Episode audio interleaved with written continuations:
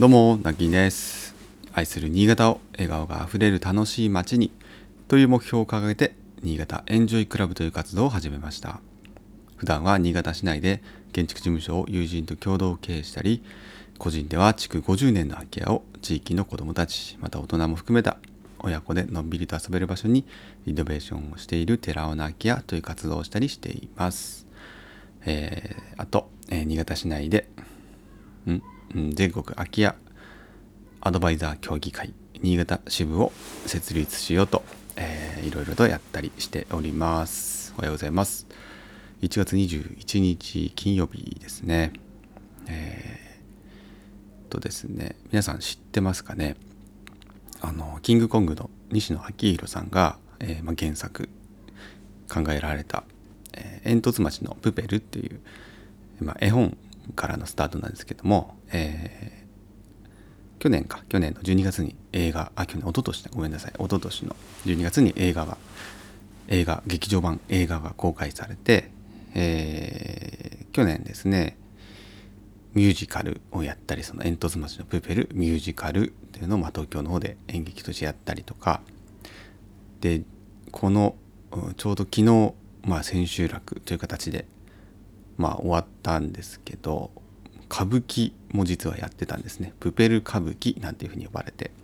天明のゴミ人間という名前でですね、えーまあ上映上映というか上演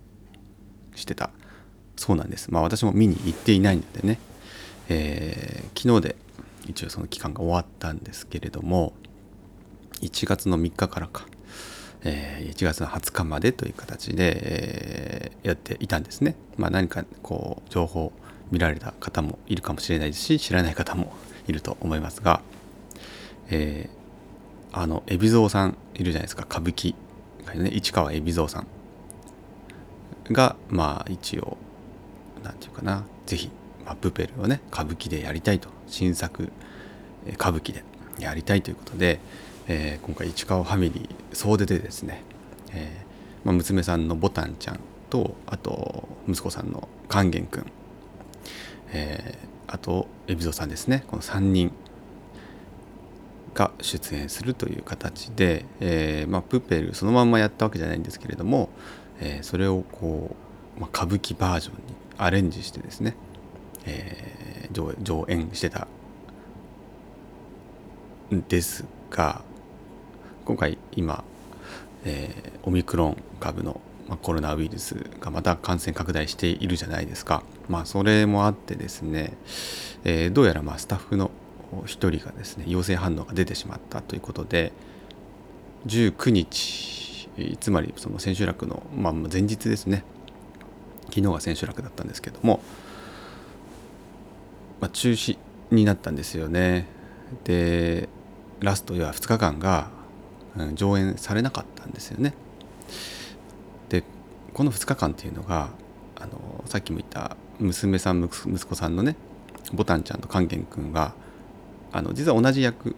うんまあ、鉛筆えープペルの煙突町のプペルでいうとルビッチ役はるちゃんっていう名前に変わってるんですけどもはるちゃんっていうのを2人がこう交互に、えー演じていたんですね。要はまだ幼い子供なので毎日ね一人でずっとやるだと、まあ、結構その負担が大きいということで、えーまあ、今日は勸玄君。で明日はボタンちゃんみたいな形で2人で交互にやっていたそうなんですね。でそれをを、まあ、考えると実は19日っていうのがどっちだったかな？ちょっと忘れちゃったんですけどボタンちゃんかな？ボタンちゃんの千秋楽で、はい。まあ、千秋楽っていうのは一番最後最後ってことですね。最後の演じる日ってことです。で昨日が20日が、えー、勸玄君の千秋楽だったっていう本当はね本来はその最後のもう締めくくりの一日それぞれが一日だったっていうことで、まあ、西野さんもねそのことがすごく、まあ、悔しいというふうに別にあの、まあ、コロナウイルスにかかってしまった、ね、人には全く悪悪くもないし、えー本当に、えーていうかな、まあ、運が悪かったというかねこれだけ拡大してしまえばやっぱり一人ぐらいはっていう思いはあると思うんですけどでもそれはそれとしてでもぱり、ね、最後までこう、え2人のその頑張りを知っていたので走らせたかったなんて話をしていてで急遽ね昨日実はオンライン配信で西野さんが本人がね自分が、えー、その舞台上からまあ要は、えー、今日はあ昨日は、えー、上演してないので舞台がら空きだったわけですよね。中止になってしまったので。そこから生配信で歌舞伎版のねプペル全て内容を話しますっていうことを急遽一昨日の夜に決めて昨日のお昼間にやったんですね。で私もまアーカイブですけど、あのー、見させてもらいました、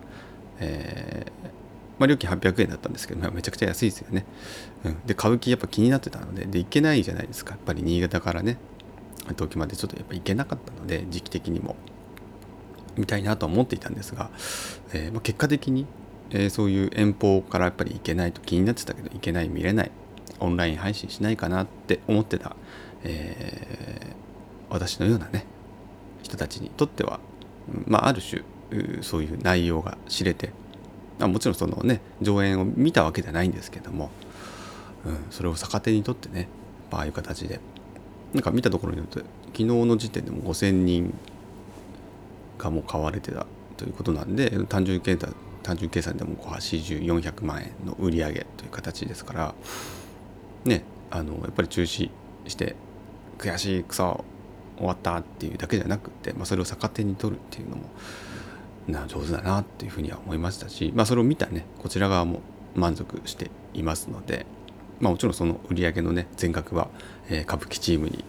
あのもう寄付というか、まあ、差し上げるということだったのでいやすごいなと思って見ておりました、はい、ちょっと冒頭長くなっちゃいましたけど、はい、プーペル歌舞伎。またね、まあや、やらない可能性高いっていう話なんですけど。てか再演結構ねハードル高いみたいなんですよね。なので、まあ、どこかでねまた耳にしたら、えー、ぜひちょっとチェックしてもらいたいなと思います。なんかね内容聞くだけでもああすごく見たかったなって思いました。またねもし再演が、え、可能なんであればどこかで見てみたいなと思っていますあちなみに去年やったミュージカルは、えー、プペルのミュージカルは、えー、オンラインでまだ、えー、見れます購入できますので、え、そっちはそっちでまたね全然違った魅力がありますので見てみてください。はいということで、え、長くなっちゃいましたがちょっと今日の本題いきましょう。今日の本題はですねまあ一昨日昨日に続きまあ今日もお金の話っていえばお金の話なんですけどちょっと経済の話をもう一回ねちょっとしたいな一昨日してみたんですけどやっぱねまだ私の中でもまとまりきれてないんですよね。うん、ただこう方向性は、えー、私のねこう考える方向性価値観というかやっぱ地域経済をもうちょっとやっぱり良くするに良くするにはというか循環を良くするにはっていうふうにまあ考えると、うん、やっぱり地域のお店でお金を循環させるっていうところまあ本当にこれ基本だと思うんですけども基本が今多分破られて破られているっていうかそのなんか悪者にするつもりないんですけどね。例えばアマゾンだったりとか楽天だったりとか、えー、まあ便利な、うん、一言で言ったら便利なサービスっていっぱいありますよね。まあ、このスマホっていう製品自体ももう便利の塊のようなものだと思いますからもうそれにある種ある種依存している、まあ、今のね現代の私たちでそのやっぱり生活をそうやって便利な生活をしている中でどどうやってもそのこうその中で、えー、循環するお金ってやっぱあるじゃないですか。日本円、まあ、通貨。その通貨のやっぱ一部が、地域からやっぱ離れていってしまうっていう現象が起きてる気がするんですね。まあ単純に、じゃあ100円どっかで100円払いましたとか、えー、あ100円だと分かりづらいかな。だ1000円1000円ね何かサービスに支払ったとしますよね。でその一部っていうのが、えー、なんていうかまあ人件費ね人件費とかね。その特定の会社の利益とかになるわけですけども。その1,000円のうちのね例えばこう5%とかうん、まあ、1割100円ぐらいかもしれない。分かんないんですけど割合が分からないんですけども。じゃあ1,000円のうち100円がそのこの地域じゃない場所に流出してるというふうに考えるとしますね。例えばね、まあ、海外でもいいでしょう。じゃあアマゾン本社にどうやってもこうたどり着くという仕組みになってるとするじゃないですか。そうなると残された900円っていうものをこれ例え話ですいません。ちょっと分かりづらいかもしれないですけどじゃあ900円を、まあ、そういう人件費だったりそれじゃあその地域にいる人たちに回るとしましょう。例えばね。例えばですよ。アマゾン新潟みたいなね。分かんないですけど、はい、でそういう人たちに回る900円回ると。でそういう人たちは900円を今度使えるわけですけども、まあ、もちろんそこが税金とかいろいろありますけどね。それ今ちょっと置いといてなんか地域とそのなんかグローバルみたいな話を今してますけど、うん、こんな単純じゃないと思いますけどね。でも単純にじゃあ今考えたら1000円だった1000円っていうお金が100円っていうものがあまあ流出しちゃっているわけですね。で残された900円でまた循環をするわけですけど100円足りなくなっちゃったじゃないですか。ここって結構大きな歪みが生まれると思うんですよ。でこれ今1回の取引例えばね1回の取引で1000円が900円になっただけですけどこれがいろんなところで起こっていて基本的にその流通しているお金の総量が減ってるような感じ減ってるというか何て言うんですかね。お金のこう流れあるじゃない、まあ、川みたいなものがあるとしましょう。信濃川みたいに大きな川があってこうスーッとあの普通に流れていくんじゃなくてこう上の方にとかね。例えばね。なんかこう空に向かって細いなんかこう分かれ道になっていてスーッと水が流れてってるような感じですね。イメージとして。でその上の方は、まあ、例えば海外とか、えー、そうですね投資家の人たち資本家の人たちとかね大企業というかそういうところにこう流れていっていてで残されたその川の本流は少し細くなっているみたいなものがどんどんどんどんこういっぱいいっぱい分流があってですねどんどんどんどん本流が細くなっているようななんとなく私のイメージです。それが経済ですね。でその水っていうのがまた上流に実は戻ってぐるぐるぐるぐる回っているっていうのが多分経済だと思うんですよ。お金の流れが。ぐるぐるぐるぐる回っている。でそう考えるとあの絶対にお金なくなっていくじゃないですか。どこかで生み出さなきゃいけなくなってくるじゃないですか。だって1,000円が900円になってるんですよ。うん、っていうことになるとそれをどこかで補わなきゃいけないですよね。補填しないといけないですよね。だって減ってったらもう0円になっちゃうわけですからね。あの最終的にはね。でもそうならないための何かが必要でそういうところに例えば、えー、要は価値を低くされた。いや本当は例えばですよ。本当は人件費が、えー、じゃあ900円かかるところを800円にさせられているとか。つまりその減った100円分をまたまあ私たちというかねその労働者の人から、まあ、搾取って言ったら言葉は悪いですけど生み出させるための要は差分をまた生み出すために安く安く労働をしてもらうっていう方向性はあるんじゃないかなと思います。なんとなくそういうところが最近のその日本経済のね日本ってやっぱりあの貧しくなったって聞く聞きませんか？であの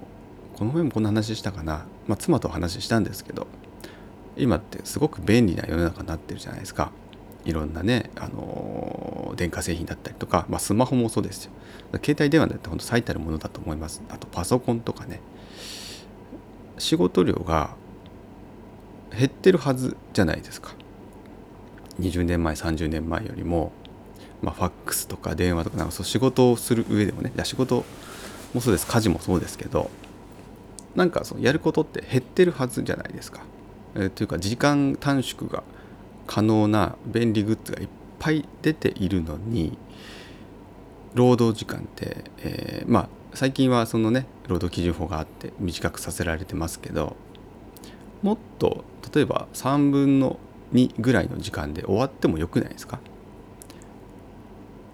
ね同じ仕事量するなら。でもなんか忙しいじゃないですか。仕事をこうこなせるようになっちゃったんで休むんじゃなくてその空いた時間は休むに行かないでこれ日本人のなんか特徴かもしれないですね。さらに仕事入れちゃうみたいなさらに仕事をこなしちゃうみたいなところがある気がするんですよね、うん、だからその暇な時間が結局また仕事しちゃってるみたいな。感じなんです。でもおかしくないですか？えじゃあそれだったら給料増え増えてていいじゃないですか。ね。だって今までの1.3倍ぐらい仕事をこなしてる売り上げ上げてるはずじゃないですか。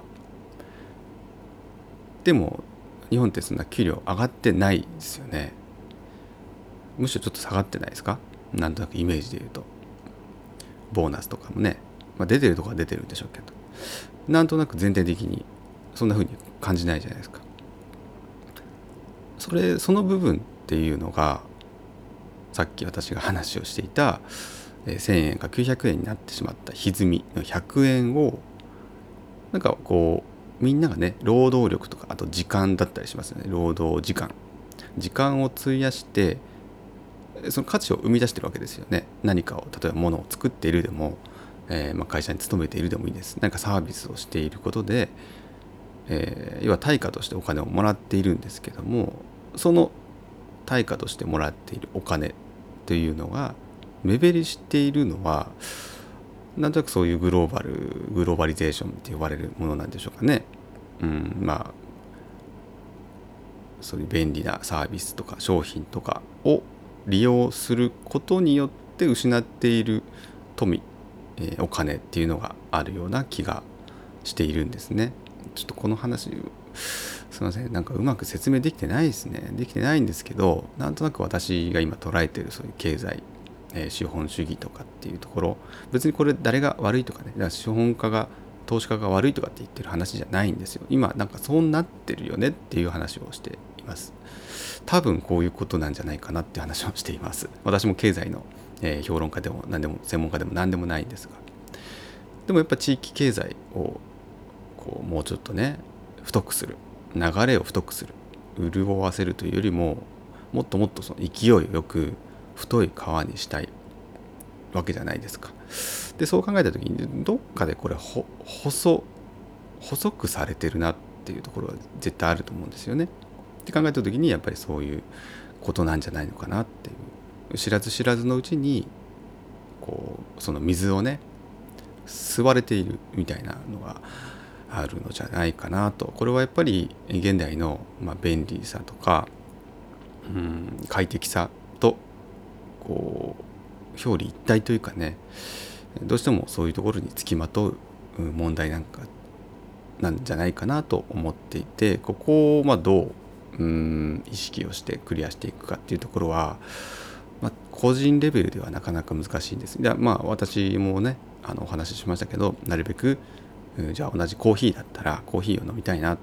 て思ったらスタバとかうまあ、コンビニとかね、まあ、行っちゃいますけど行っちゃい売っちゃうんですけどじゃあ5回に1回とか10回に1回はそう個人のお店でねなんとかコーヒー屋さんってありますよねまだねそういうところに行って買うとか、えー、そうやって心がけるだけでもお金の流れって変わってくるんですよねそれが1人よりも、えー、10人10人よりも100人ってなってきたらやっぱ地域経済って変わってくる気がしますね。はい、なんかこういうのをその街づくりと一緒になってやりたいなと思ってます。なんか街づくりってそういう建物とか場所とか空間とかなんかそんな風に思われがちですけどやっぱりそ経済の話もすごく大事な、え気がしているので、まあ、そういうところもまだまだ勉強していきたいなと思いますしなんか地域のね皆さんとなんか話してねうん、なんかこう一緒になってやっていこうよっていう話をしたいなと思っております。すいません今日ちょっとだいぶ長くなりました。20分近く話してますが、えー、ごめんなさい。はいということで、えー、今日金曜日ですね、えー、今日一日頑張って、え土日を迎えましょう。それではまた。バイバイ。